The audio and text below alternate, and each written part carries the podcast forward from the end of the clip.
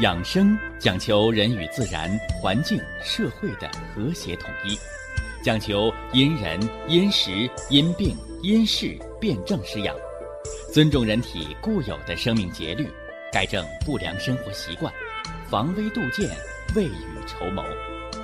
让我们一起学习、感受、实践养生的大智慧，用智慧去把握健康，用身体去感悟健康。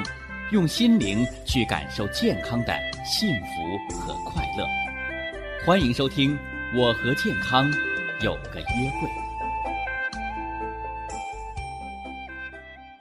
下面有请徐颖老师讲解博弈文化的大智慧，让我们一同感受健康带给我们的快乐。好，下面有请徐老师。徐老师，您好。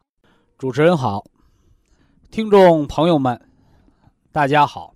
养生原来可以这么有趣儿，欢迎大家的继续收听和关注。当令时尚说的就是值班，告诉大家，一年四季，春夏秋冬，在不同的季节，气血运行有着它。不同的特征，正所谓“春生、夏长、秋收、冬藏”这四个字，说出了整体气血运行的规律。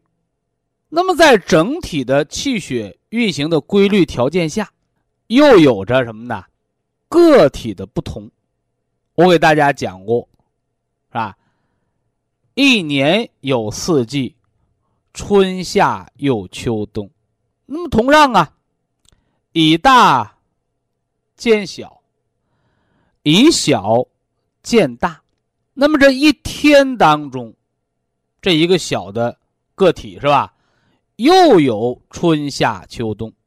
这个春是早晨晨起之时，是吧？气血生发。这个夏。是正时晌午，是吧？气血特别的充足旺盛。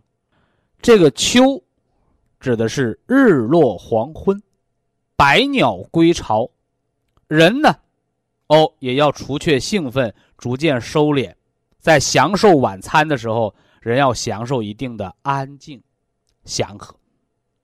那么夜半三更呢，这就是一天当中的冬季。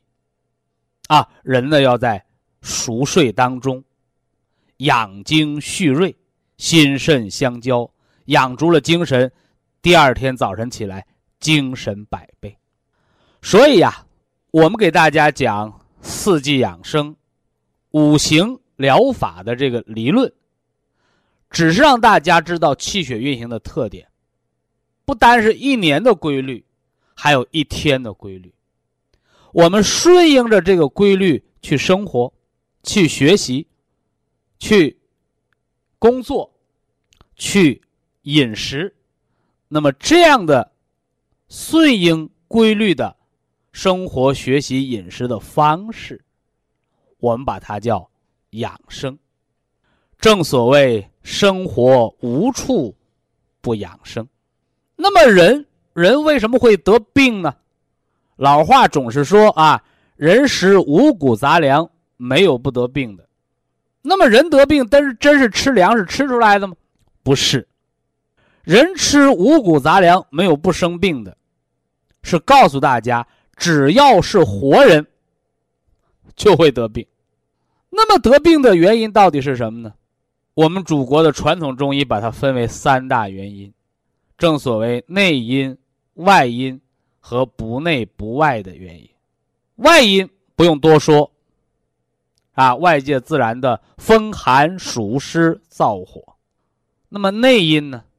人的情志，人的起居，人的喜怒哀乐忧恐惊，人的顺境，人的逆境，人的劳累，人的过于安逸，那么不内不外因呢？它指的都是一些特发的因素，啊，特发的因素。那么究其所以然，那么人到底为什么会得病呢？我在健康栏目养生，原来可以这么有趣儿。我来告诉大家，人得病就是犯了错啊，犯了错，犯了什么错啊？哎，就跟你那个开车，你犯错了，你压线了或者闯红灯了，违反了交通规则，对不起，罚款扣分，对不对？哎，那么人呢？人在生活当中，饮食有节，啊，情志有度，起居有常。你在某一个环节上犯了错。啊，冬天，你偏要做夏天的事儿；晚上，你偏要做白天的事儿，违背了阴阳的规律，破坏了五行的法则。好了，这里没有交警给你开罚单。啊，违背自然之道，你的气血运行就会紊乱，进而就会生病。现时现报的，突然急发的。叫急性病，啊，慢慢来的，啊，把坏习惯养成病。哎呀，我以前经常熬夜，哈，现在整的失眠了。你看，啊，哎呀，我年轻的时候啊，呃，特别什么的劳累，啊，现在弄个心衰，弄个腰托。好习惯顺其自然，那是健康长寿、颐养天年，无疾而终。坏习惯呢？啊，坏习惯伤了五体，坏了四肢百节，内耗于脏腑，那么就表现为病痛的折磨。所以呀，人都会得病，得了病，别怪张老三，啊，别怨李老四，啊，不要怨天，莫要尤人。听了我们这个健康节目，大家要明确一个道理：人得病，皆因犯错。是吧？绝大多数是我们自己的错，啊，当然了，那先天的疾病、先天的疾病还有父母的错，是吧？精血不足，导致孩子先天不足，所以先天的病是父母造造的错。说怎么办呢？人没有权利选择父母，是吧？谁都没有那个权利，是不是？但是人可以选择什么样的生活方式。所以养生是什么呢？哎，养生就是改错。得病呢就是犯错，所以天底下啊没有一片儿说你吃完了永远不得病的药，没有。哎，只有啊正确、科学、健康的生活方式，让我们好好的活着啊，远离疾病啊，快乐着、健康的活着。那么，如何去掌握这些规律呢？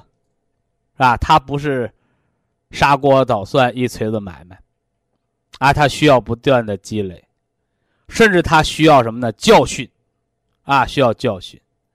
所以生活当中啊，很多人都是吃了亏才长了经验的。那怎么样不吃亏，我们长经验呢？哎，那就要靠后天的学习。我已经给大家讲了。筋和骨的养生，筋骨是五体的范畴，而肝肾呢是五脏的范畴。人之养生，内养五脏，外调五体。正所谓人生百病，啊，根在五脏。所以呀，我们祖国中医，五脏，心。肝、脾、肺、肾这五大脏腑系统的养生文化，它是整个中医养生文化的精髓。所以中医强调的是内养，啊，内在的调养，啊，打铁还需自身硬啊，是不是？它不是靠外在的支架，啊，不是靠外在的拐棍儿，啊，不是靠外在的顶药。恢复人体五脏功能的全自动，啊，实现什么呢？五脏对五体的合理的濡养、规律的顺畅的运行，哎，这是真正的健康长寿的表现。呃，这段时间呢，准备要给大家说说这个《黄帝内经》的养生心法。呃，开始今天的健康话题之前，啊，做什么事儿不能虎头蛇尾，啊，善始者更要善终，是不是啊？哎，大家讲了五脏之津液，肾经之唾啊，肾经之唾，说了个叩齿、提肛、吞津、咽液之法。叩齿、提肛，哎，一个是上门，一个是下门。其实啊。你不知道的，一共是七道门，哪七道门呢？唇、齿，啊，咽喉，而后呢，喷门、幽门，哦，还有一个阑门，啊，什么叫阑门？阑尾之门，哎，最下面那也叫破门，啊，现代解剖学又叫肛门。那人生这七道门呢？一定要开合有序，啊，吃张有度。说你把门老关上，打不开，麻烦了。那那中风失语的，嘴张不开，水都喝不进去，是吧？那幽门关上，胃老不排空，胃老胀气也不行，啊，您那门老开着，关不上呢，也不行啊。哎，搜便不止，是吧？阑尾发炎，啊，这都撕开合。那么叩齿提肛吞津咽液之法。为什么要讲这个唾为肾之液？讲这个提肛操的时候，要提前给大家讲《黄帝内经》的养生之心法呢？人呐，做什么事儿，一定要用心啊！尤其是做叩齿提肛操的时候，啊，注意力集中，哎，全神贯注，这样呢，才能哎生化肾经之液。才能有这个唾液的生成，而后呢，要用舌头呢在口腔当中不断的搅拌，是吧？直至呢津津玉液满是口腔了，您再分三小口把它咽下。的第一口津液呢，它补润的是下焦，啊，补润的是下焦。呃，第二口呢，润的是中焦脾胃，是吧？呃，第三口呢，养的是上焦。心肺，所以啊，有的人说我就爱上火，是吧？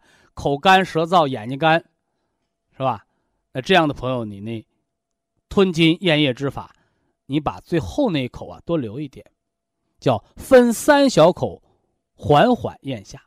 哎，这也是中医通过什么呢？哎，养生操，通过呢调整五脏经络，包括什么呢？这个气血的运行，来达到自我身体调养的一个过程。传统中医文化当中称之为中医导引之术。导，导者就是什么呢？哎，来指导方向。那么人的身体的指导的核心是什么？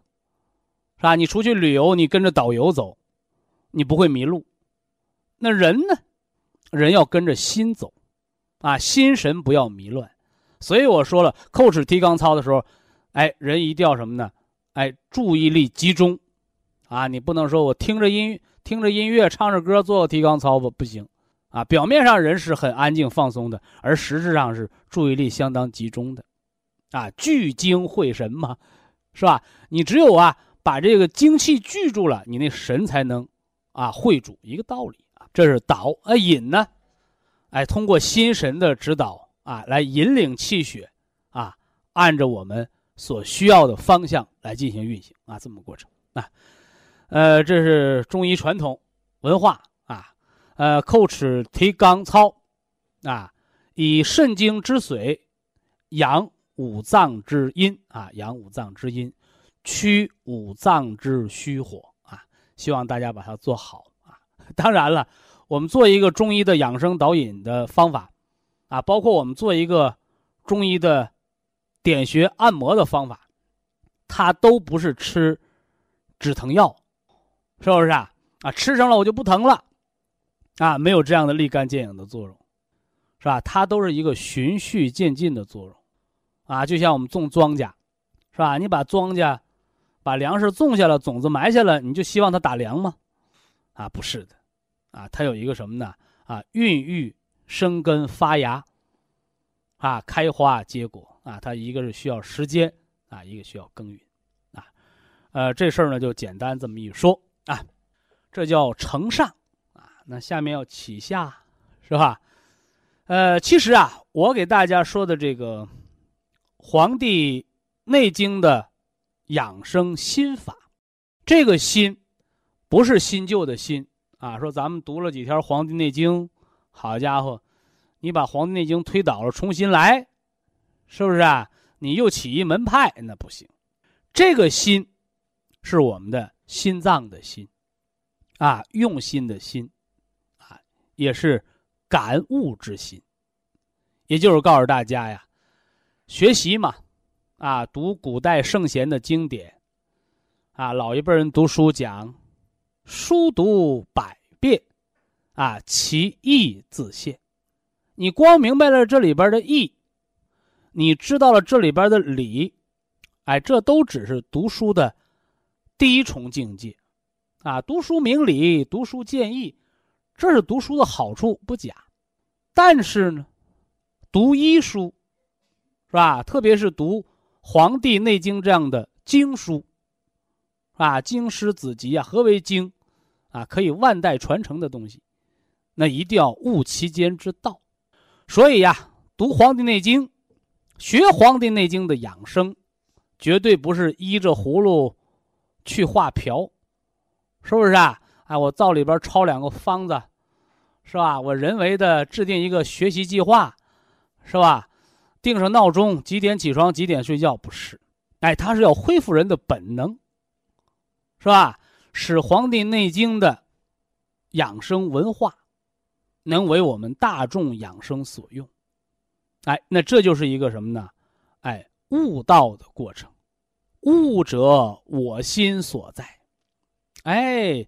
就是真心感悟到了这里边的养生的智慧，理解了这里边的心神，啊，理解着这里边不是单纯方法层面的东西，是不是啊？养生讲道法术器，是吧？哎，你知道养生之道，遵循之道才会产生方法，而后方法呢落实到具体的技术，啊，落实到了具体的什么呢？这个这个物件上啊，气嘛，何为气？啊，你洗脸盆就是个气，是不是啊？泡脚盆也是个气啊，就是零件了啊。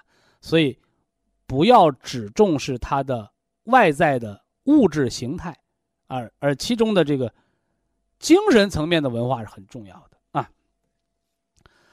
那么，《黄帝内经》养生心法是为了让人健康，是为了让人长寿，啊，是为了让人。不得病的，啊，方法。那么一说到不得病，立马好多人就想到了不得病就得吃药啊，就得吃药，啊，呃，首先告诉大家，我不反对用药啊，因为中国的医药文化啊，传统的中医药文化啊，包括现代的西医西药啊，它是人民生命健康啊不可缺少的这个条件。但是话又说回来啊。这个国家呀，咱们国家近些年来呀，在重点的这个这个强调啊，反对乱用药，啊，所以作为一个医者，反对乱用药，哎，这也应该是一个什么呢？很重要的责任，啊，社会责任啊。那么什么是乱用药？就是不该用的乱用，是吧？该停的不停。哎，换而言之来讲，就是人们对药的过分的依赖、过分的迷信，是吧？过分的夸大了某个物件的能耐。哎，这是人们养生当中现在存在的一个偏差。所以怎么办呢？啊，这条道走偏了，那咱就得从头给大家理顺理顺。是吧？这条路的发源地，啊，那句话怎么说？叫“不忘初心，方得始终啊，是吧？我们吃药也好，我们吃保健品也罢，我们养生也好，我们干什么的？是吧？我们不是为了长生不老，那么养生要呼唤理性啊，呼唤理性。那么这个药从哪儿来呀？哎，现在大家普遍了解的一句话叫“药食同源”。是啊，药和食物都是往肚子里吃的，啊，是因为他们都往肚里吃，他们的发源是一样的吗？啊，不是的。实际上啊，药它是从人的食物当中分离出来的，啊，因为最早的原始人他不懂什么叫药，他只知道吃饱了不饿，是不是啊？哎，他只知道吃了人才能活，哎，正所谓民以食为天。所以呀，不管是中国还是世界，啊，饮食文化，它一定是远远的，要什么呢？比那个医药文化要悠久的多，啊，要悠久的多。那么药食同源，啊，它的发源是一样的。啊，最早的药都是来自于自然，啊，来自于自然，是不是？哎，包括现在，你这个化学合成的东西，它的原料，啊，也是要取材于自然，是吧？那自然是啥呀？啊，无外乎天地。所以啊，我们聪明的老祖先，啊，给出了这样的总结，啊，这在《黄帝内经》原著当中是有记载的啊。天养人矣六气，地四人以五味。啊，说人怎么活着的啊？靠天吃饭，啊，靠天和地养着的。说天拿什么养人呢？啊，天养人以六气，啊，哪六气？啊，风寒暑湿燥火，啊，这自然界的气机，这是靠天吃饭啊。啊，人不是乌龟啊，是吧？我喝着西北风我就活了，不行啊！啊，人得吃饭呢，是吧？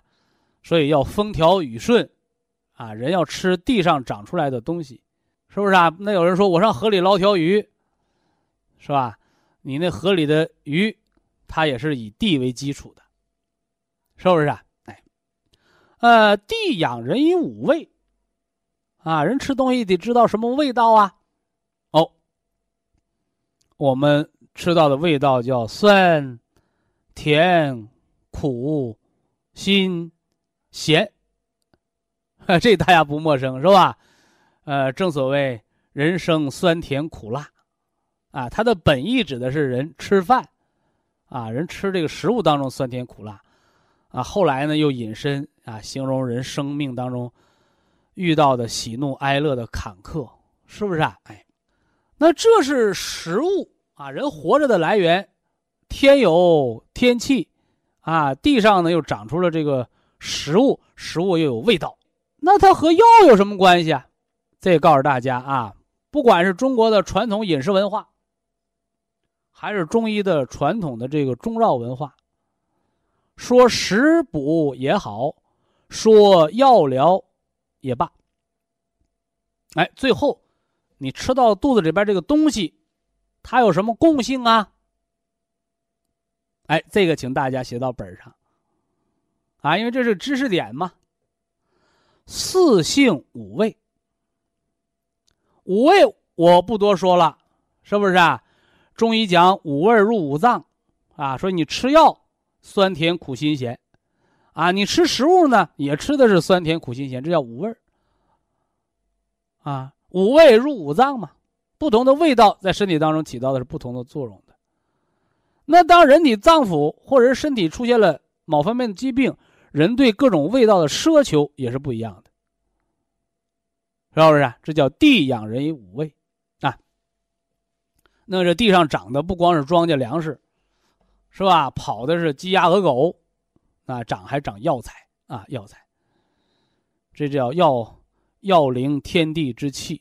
啊，所以这药物和庄稼一样啊，你吃药灵不灵啊？啊，你这药是不是地道药材呀？啊，得看你这药合不合天时，是不是啊？啊，符不符地气？哎，所以叫道地药材。哎，道就是法了天地自然之道啊。那这个四性呢？啊，你看好多人，他都知道啊，我吃那个补药容易吃上火。啊，我我我吃那个泻药呢，容易泻的寒凉。你看他都知道啊。你到让他具体总结，他就没有条框了。其实复杂吗？不复杂。啊，大道至简，道不远人。啊，越大越深的道理，都在百姓生活当中。啊，那为什么你是百姓啊？是吧？你怎么不是医学家呀？是吧？你怎么不是养生学者呀？哎，因为百姓日用而不知，是不是啊？啊，你光知道用，你不知道研究，啊，正所谓隔行如隔山嘛。啊，四性者，寒凉温热，是吧？啊，也有的人说啊，还有一个平性，是吧？又叫五性，那寒凉温热我不必讲了，是不是啊？哎，这就是食物当中的偏性嘛，哎，也是药物之偏性，是吧？就像我给有些人喝那个那个陈皮干姜红枣汤，啊，有人问我，哎，会不会上火呀？是不是？哎，他担心里边有热的东西，啊，其实啊，这就产生了后来的中医的组方。啊，药物有寒凉温热，但是那药物它没有计划生育，谁也没规定你就得吃一样啊，是不是啊？你寒的可以和热的搭配着吃，是不是？啊哎，所以就产生了组方啊，组方。说到组方这儿啊，传统中药组方这儿啊，我想给大家讲一讲这方面的知识，啊。以便于你日后啊，你是用药啊，你是吃保健品呢，啊，你就能看到这里边的门道了，是吧？啊，叫君臣佐使，是吧？何为君？啊，心为君主之官，百病皆由心生，是不是啊？所以养生的核心是养心，因为人的一旦起心动念。你这个心理思维想法出问题，那你就指挥身体五脏六腑犯错误，就会得大病。所以心病是最难医治的，是不是？啊？哎，那么药物当中呢，这个君药，它和人的这个心神是一样的，啊，它叫主，哎，所以说你给人用药也好啊，你吃食疗方子也好，啊，你一定要知道这个主，哎，谁是主啊？叫君臣佐使。臣我不用多讲了，是吧？你一个人当皇帝，你旁边一个帮你的没有，那叫光杆司令，没啥用，是吧？一个好汉三个帮，是吧？一个篱笆还得立仨桩呢，啊！所以臣者干什么的？来辅佐他，帮助他的，啊，帮助他的。这大家都比较理解，叫主要和副要，或者叫主要和次要。是不是啊？包括我们吃饭叫主食，啊，什么叫主食啊？哎呀，我吃饭只吃菜，我就不吃米饭了，我正减肥呢。那你将来就吃成抑郁症，吃的心神恍惚。为什么？主次颠倒啊，是吧？那么左使，哎，这个左使里边有文化啊。什么叫左？有的人说左是辅佐，辅和左是两个意思。辅是帮助，左呢？左是调整，啊，左是调整。举个简单的例子啊，生活当中要有佐料，是不是啊？炒菜得搁盐呐，是不是啊？那你见过我搁一斤咸盐炒一个鸡蛋的吗？你腌咸鸭蛋是不是也得兑点水啊？是不是啊？哎，所以这个佐料，啊，就跟咱们这个炒这个鸡蛋，你搁盐问题。另外，你叫鸡蛋什么？呃，你可以炒大葱，啊，因为鸡蛋偏偏什么呢？偏寒一些。啊，你这葱呢，阳气足，所以鸡蛋炒大葱，哎，这吃的就补，阴阳就平衡了。啊，反过来呢，你辣椒，辣椒炒蘑菇，啊，这辣椒啊，这这个比较辣，阳性比较强。那蘑菇呢？蘑菇性寒，哎，炒点蘑菇，是吧？冷热就调匀了。那你什么时候听过？哎，你给我来个什么呢？来盘辣椒炒大蒜呗，辣的碰辣的。啊，没那个，啊，所以左就和那个五行生克那克是一样的，啊，起到一个抑制作用，是不是啊？你包括我们吃海鲜，你搁点辣根做佐料，为什么海鲜寒凉？啊，我们佐点什么呢？热性开窍的，佐点这个黄酒，佐点烧酒，是不是啊？哎，这都是辅佐的食材啊，佐是来调整它的偏性的，关键是要给大家说说这个使。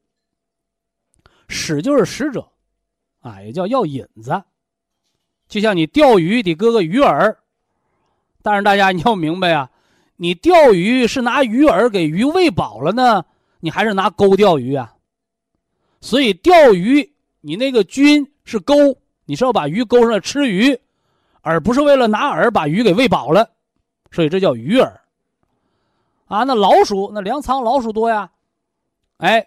呃，想那个是捕捉老鼠，是不是得用药饵啊？是吧？你是用那个饵料把老鼠都喂得壮壮的，还是用那个饵料把老鼠勾引来，用毒药把它药死啊？所以老鼠药是吧？那个饵料是勾引老鼠的，哎，而那个毒药是要把老鼠毒死的，是不是啊？哎，所以大家明白这个道理。所以始为饵也啊，药引子。它只是来引药归经的。包括我教大家吃那个六味地黄丸呢，还是吃那个桂附地黄丸？我们用淡盐水做药引子，啥意思？啊，有的人说，那我来二斤鲜盐吧，我嚼鲜盐吃吧，没有用了，是吧？哎，主次颠倒啊，君臣异位那是不行的啊。所以养生啊，大家要遵循这个规律啊。以下是广告时间。博一堂温馨提示：保健品只能起到保健作用，辅助调养；保健品不能代替药物，药物不能当做保健品长期误服。那么这些天呢，有人向我提问这样的问题：眼睑下垂，什么意思？那眼皮老睁不开，是不是啊？特别是一黑天了，哎呦！那眼皮就耷拉下来了，是吧？那么还有呢，也是眼皮耷拉着，而且是闭的什么呢？当当的紧，是不是啊？就像那眼皮抽了筋儿似的，你不扒都扒不开，是不是？说这都是眼睛睁不开的。那么按中医辨证，是不是一个症啊？啊，非也。我在养生节目当中啊，常给大家讲中医养生。行的是中庸之道，是不是啊？讲求的是入木三分，直指人心，是不是？啊哎，你不要只是头疼医头，是不是啊？脚疼弄脚，那那不成，啊，要追其根本。那么眼睛作为五官之一，是吧？它是肝脏在人体表的开窍。我们说五脏。在人体五官都有开窍，而这眼睛除了肝开窍于目之外，人这眼睛还有一个特点，叫什么呢？叫目得五脏之气能视，目得血能视。所以眼睛它不但是肝的开窍，又和五脏关系密切。所以这个眼睛啊，它不但是人肝在体表的开窍，也是五脏。精气在人头上的一个门户，那么眼睑就老百姓说这眼皮有了毛病，我们到底该找谁呀？哎，你看普通的眼睑下垂，哎，我告诉大家了，你得查什么啊？查一查甲状腺，看看有没有甲状腺功能减退，是不是啊？检查一下血压，看看是不是低血压。我们说肝血虚，人则生痿症。什么叫痿呀？哎，肌肉微软，软塌塌的，是吧？就跟那中风、偏瘫、半身不遂那个，走道老落着一条腿。我告诉你，这叫持张型的，也叫伪症，叫肝血不足。正所谓虚则补其母，要肝肾同补，你才能把这肝血给它补上。那反过来呢？你看得那甲亢的人，好家伙，眼睛闭不上，都得了干眼症了，眼老睁着。哎，那怎么的？哦，那是肝的实邪。哎，正所谓肝有火了。那么肝火从哪儿来呀？哎，多半是心火所扰，是吧？那么中医呢有实则泻其子，虚则补其母之说。说这五脏之气你虚了，虚了怎么办？虚了回家找你老娘要去，是不是啊？啊，说那个有实邪了怎么办？谁是败家子儿啊？哎，那都是儿女花光了爹妈的钱，是吧？正所谓什么呢？有狠心的儿女，没有狠心的爹娘啊，对不对？不养儿不知父母的恩，哎。那么，甲亢的那个干眼症、突眼症，眼睛老睁开。你看，这是肝火，那实则泻其子怎么办呢？哦，泻心火啊，泻心火。那么心脏呢，又为君主之官，它是不受邪的，那怎么办啊？就得麻烦脾，是不是？所以肝阳上亢之症，一个是什么呢？补肝血，泻肝火；再一个呢，泻心火。那么也可以通过什么呢？补养脾土，是不是啊？培土生金，以金克木之方。啊，这就成了什么？成了曲线救国了，是吧？我正面打不过你，是吧？哎，我我回去啊，回去找我儿子啊，我儿子能打过你，你看看。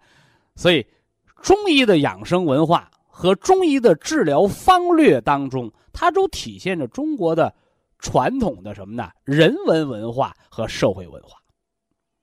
那么今天呢，我要特别讲的是什么呢？它不是普通的眼睑下垂啊！你如果只是普通的眼睑下垂，眼皮耷着没劲儿，包括那重症肌无力的啊，你都去补那个什么呢？补那个肝肾，补那个肌肉的弹性，补那个宗筋啊，补那个宗筋。而这个眼皮闭得很紧，得拿手拨才能拨开这个，它是怎么着啊？哎，它是痉挛。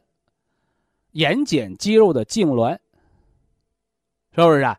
所以表面上是睁不开，应该为阴症，而实际上是什么呢？是阳症，啊，要解痉，啊，解除它的痉挛。所以呢，虽然是下垂，但它不是痿症，啊，不是痿症，啊，不是萎缩迟张的，而是一个挛缩的，还要用泻法，啊，还要用泻法，啊，你比如用磁。是吧？穴位贴磁，睛明穴，是吧？太阳穴、风池穴，哎，用一些磁疗，啊，磁石、磁疗点穴的方法。好，此外呢，泻心火、补肝血、除肝风，啊，除肝风。肝风内动我讲了，用什么？是吧？用天麻，是吧？用天麻，是吧？天麻不但能解除痉挛，啊，还能除神经痛、神经炎。哎，这是肝风内动之症啊！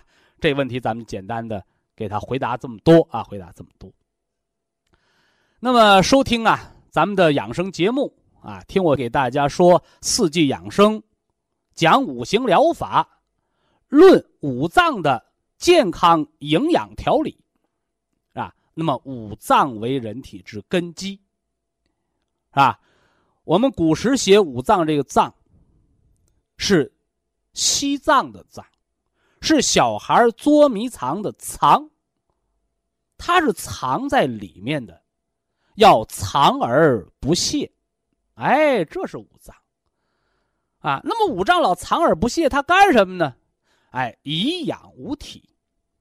哎，你外边那个筋骨皮肉，哎，你那个营养都是谁给你的？哦，是五脏滋养着你。哎，五脏就像一个什么呢？大树根一样，是吧？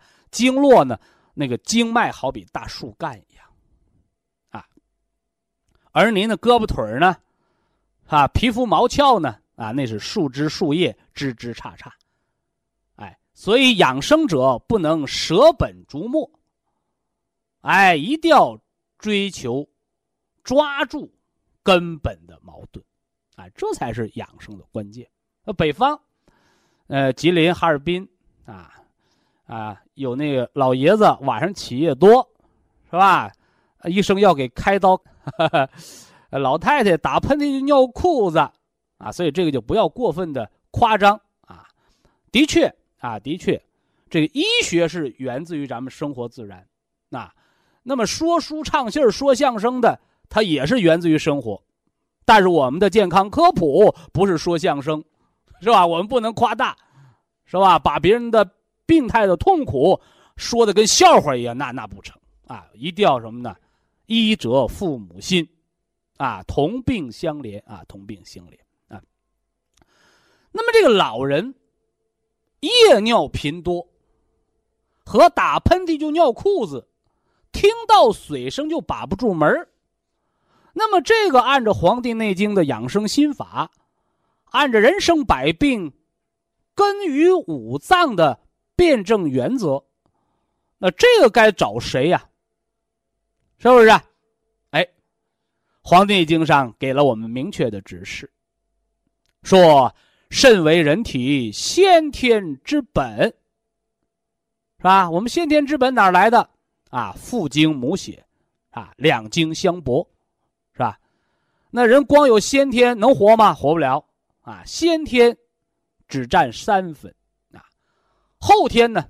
后天的饮食、运动，后天的学习，后天的心理意志的调整，是吧？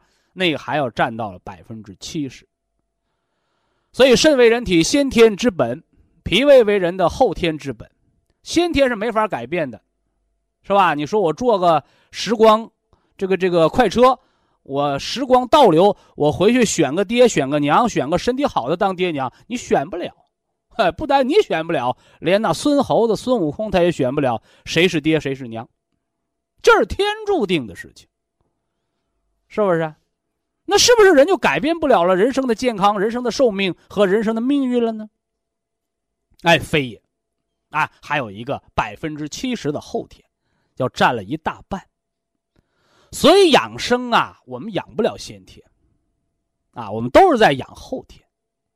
所以通过后天来补足先天的不足，这会儿大家听准了啊！你改变不了先天，哎，但是呢，你可以通过后天来补足先天，只能去补养它，产生利息罢了，啊，就像我给大家讲啊，这个元气。是吧？元气它也是人先天与生俱来的那一罐子气儿，啊，说我吃点什么灵丹妙药，是不是啊？我吃点什么高科技，我吃点什么从海外飞来的这个这个灵丹，啊，我我我一下子元气原来半罐子，现在变满罐子了，没那个，啊，没那个啊。那么我们后天的饮食啊，注意饮食调整，五谷精微，是不是啊？哎。我们注意后天的起居是吧？夜卧早起，是吧？养人的起居，啊，让五脏、让人的这个这个十二经脉、任督二脉、气血循行畅快。哎，我们还养后天的心情，饱读诗书，明理之意。人有坚强的意志，是吧？人有聪明的什么的智慧。你看，说这些呢，通过后天，它能培固先天。所以元气不是。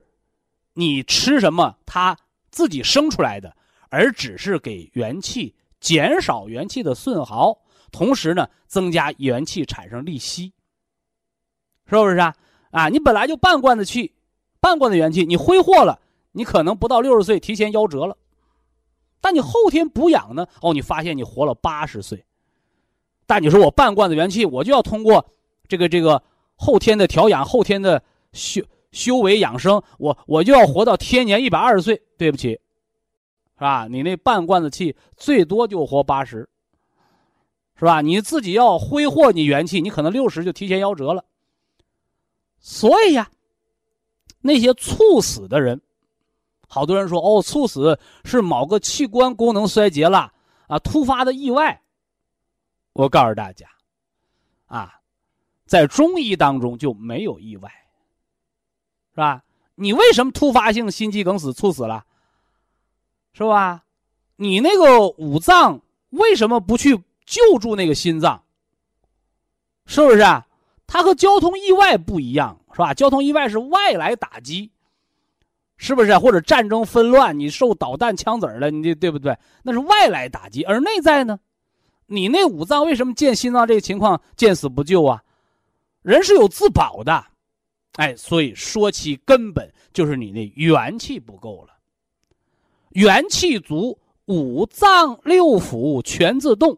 所以呀，所有的突发性的疾病的猝死啊，你像突发性心梗、突发性的这个脑卒中，是吧？表面上是突发，而实际上呢，内在都有着巨大的亏空，只不过是你不知道，或者人什么呢？人为的掩盖了五脏的某些不足。啊，你包括有的人啊，我通过锻炼啊，拼命锻炼，胳膊强，啊，腿壮，表面上很健康，其实你不知道，那心脏里边已经出现堵塞了，是不是啊？那运动员还可能跑了呢，那心肌已经肥厚了，哈哈啊，运动员型心脏其实就是一个心脏早衰，啊，心脏猝死的一个信号。所以呀，养生不要徒养其表，是吧？要重于其内部。啊，重于其内部。你往苹果皮上打再多的蜡，里边那苹果芯儿、苹果核都烂了，有作用吗？而一个苹果生出来的时候，它是先长的皮儿吗？不是，是吧？它要先有芯儿，它是从里往外的濡养。那么，既然肾主水纳气，啊，这个尿频，包括这尿把不住门我给大家讲了，叫阳不摄阴。什么叫阳不摄阴呢？是吧？哎，就是你那阳气看不住家了，所以呀，肾虚首先表现为虚汗，另外表现为尿频，是吧？阳气不足人就容易疲劳，没干活他也疲劳，是吧？回过头来呢，哎，打个喷嚏就尿裤子，把不住门为什么把？拿什么把门拿气。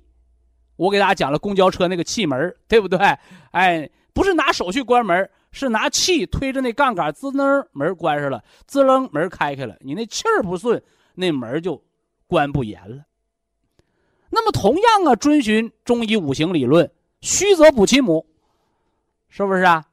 小孩尿床，小孩尿床那是先天不足。那老太太咳嗽尿裤子，老爷子晚上老起夜，啊，那是儿子不养老。说儿子养老啊。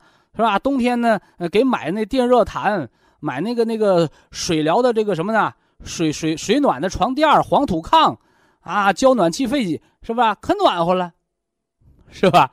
大家误解了，我说的这个儿子不养老，不是你儿子不养老，是你那肾脏的儿子不养老，是不是？肾脏的儿子不养老啊？那肾脏的儿子是谁呀？是肝。肝主肌肉嘛，括腰肌就括不上了，啊，那么本着虚则补其母，实则泻其子，那怎么办呢？你看，这里边就有中医的调理文化了。像老人尿频，把不住门怎么办？虚则补其母，补的是肺肾，肺主宣降主气的，啊，补的是肺肾。那回过头来呢，老头老太太一咳嗽就尿裤子，表面上是肺虚。哎，而实质上呢，是儿子不养老，是肺的儿子肾精固不住了，所以这是肺肾不足的表现。那么，吃一些白色的食补，是吧？吃这个萝卜，是不是啊？百合，是吧？哎，来养这个肺气。藕，啊，雪梨，是吧？哎，那么冬虫夏草，是吧？人参补气第一。啊，人参补气第一，三七补血第一。你李时珍《本草纲目》当中其实就给大家开药方了，对不对？哎，所以夜尿频多、小便不能什么呢？不利，不能把住门的，一定是肺肾同补啊，肺肾同补。这是给大家讲的一些五脏辩证的知识啊。今天我们都是来通过回答问题啊，回答大家的共性问题，来解决养生的脏腑要点啊。希望大家把它学习好，把它掌握好啊。非常感谢徐正邦老师的精彩讲解，听众朋友们，我们店内的服务热线零五幺二六七五七六七三七和零五幺二六七五七六七三六已经全线为您开通，随时欢迎您的垂询与拨打。下面有请打通热线的朋友，这位朋友您好，您好，哎，哎，徐老师你好，啊，请讲我是啊，我是保定博医堂有缘人啊，河北保定的用户啊，今年七十岁了。哦，嗯啊，我在那个博医堂养生四年了哎呦，下来我给你老用户喽。啊。下下来我跟你说一下，我来博医堂以前我身体状况哦，学习状况，啊啊啊，身身体特别不好，我是一个三高症呃患者，三高零四年哪三啊高？三高，嗯，血压高、血脂高、糖呃血糖高，哎，这是正经的三高：血脂、血糖、血压。嗯嗯对。哎哎，哎，从零四年我发现糖尿病以后，我这个心脑血管病，这以后我就出现的冠心病、早搏，呃，晚上睡不了觉，呃，那个糖尿病有。个外号叫内外科。啊啊啊，你得了糖尿病，内科病、外科病的，基本就得全了。哎，哎哎，对了，那个那个那个糖尿病、肾病这都出来了，然后出现蛋白了，那个那个叫终点站。是呗？糖尿病要命怎么要的？你肾功能全的都死不了，一旦啊肾衰竭、尿毒症了，那就活不长了。对对，就是。所以说，一定要保住这个终点站，把最后这站保护好哎啊。哎，就就就是，哎，这个浑身也没劲儿，也不也不能养生，反正是不能养生，养生又还哪来的劲儿了？那都，啊。嗯，呃，那我我这经过这四年不，在咱们博医堂这调调的调调理以后呗，我的身体大有转变。我我就关心你那个肾功能恢没恢复。恢复了，现在我是尿上没蛋白，我通过调咱们产品，现在尿上酶蛋白了。啊，没有蛋白了。啊早上一觉睡也没有了起来，眼皮上眼泡肿不肿？不肿，非常好我。现在是啊，我现在身体不是精神愉快就没有生命危险了啊！啊，对，就是我那我我那个那什么不，嗯，我我是一我从那个吃了咱们的产品以后呗，我我的体重是原先是一百六十多斤，现在我减到了一百三十多斤，你多高的个子？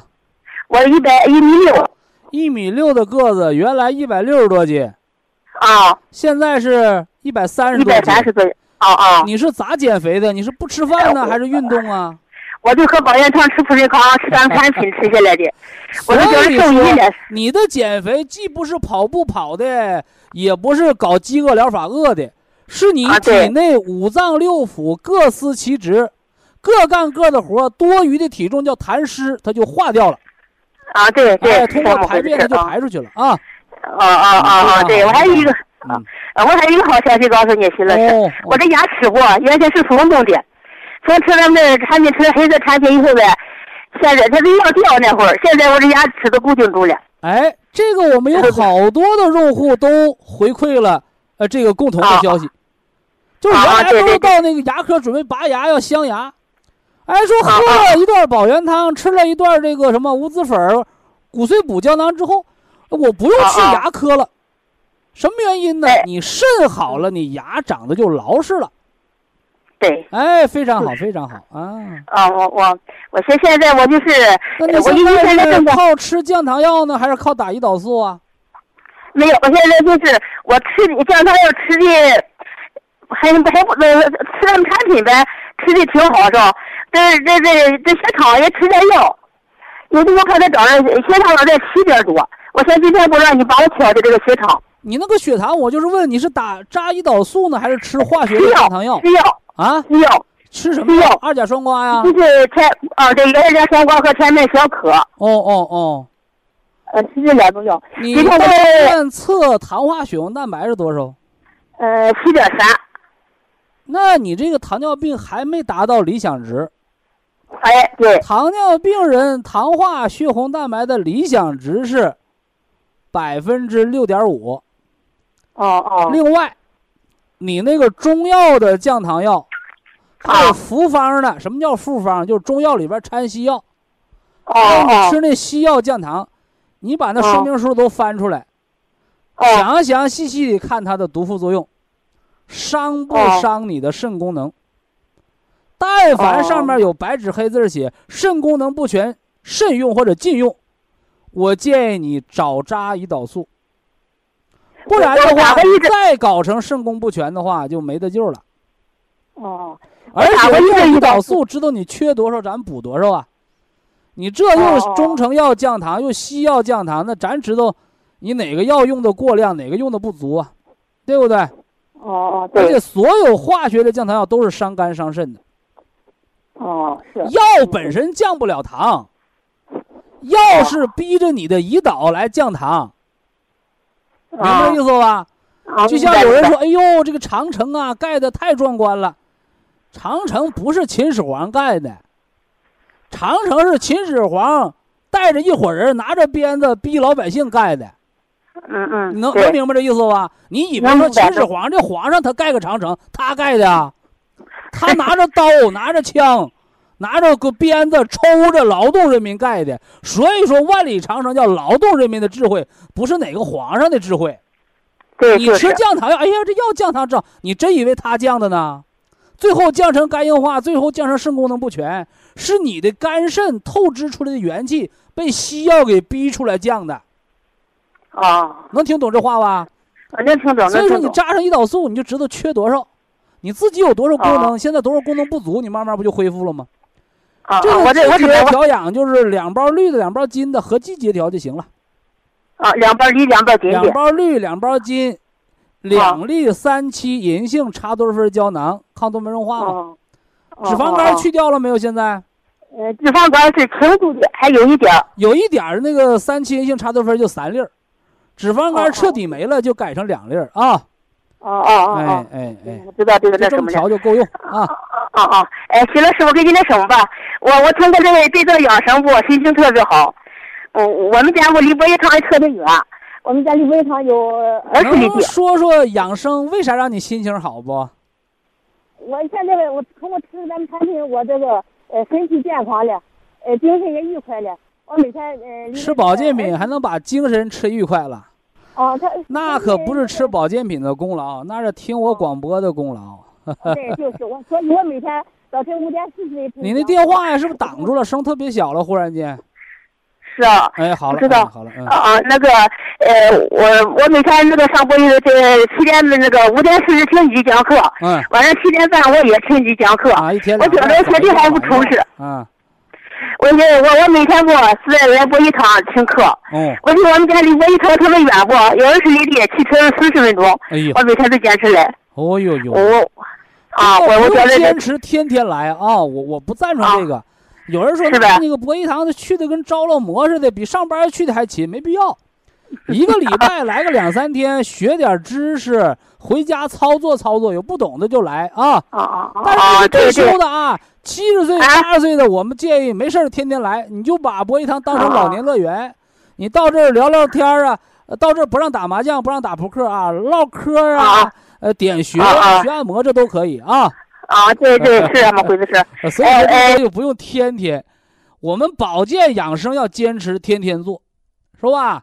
你不能说这个我上博弈堂坚持天天去，你也不是我们的这个呃工作人员，上班迟到了，呃那个或者说你旷工了，那那个呃罚钱，那那那没没那个啊，到博弈堂来听课，有课你说天天听课，那那咱不反对，是吧？但是我的意见就是什么呢？学以致用，啊，根据天气情况，根据需要情况。